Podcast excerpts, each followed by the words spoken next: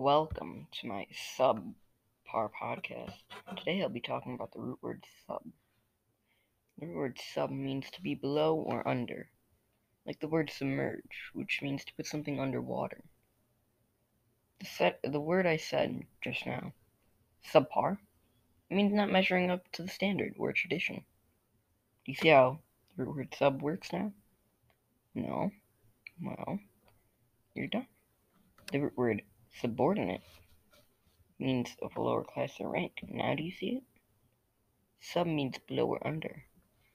The word submerge, to put something under water.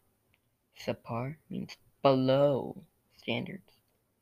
Subordinate, of a lower class or, or under someone. Now, you must know how this word sub works. That's it for my uh, terrible show.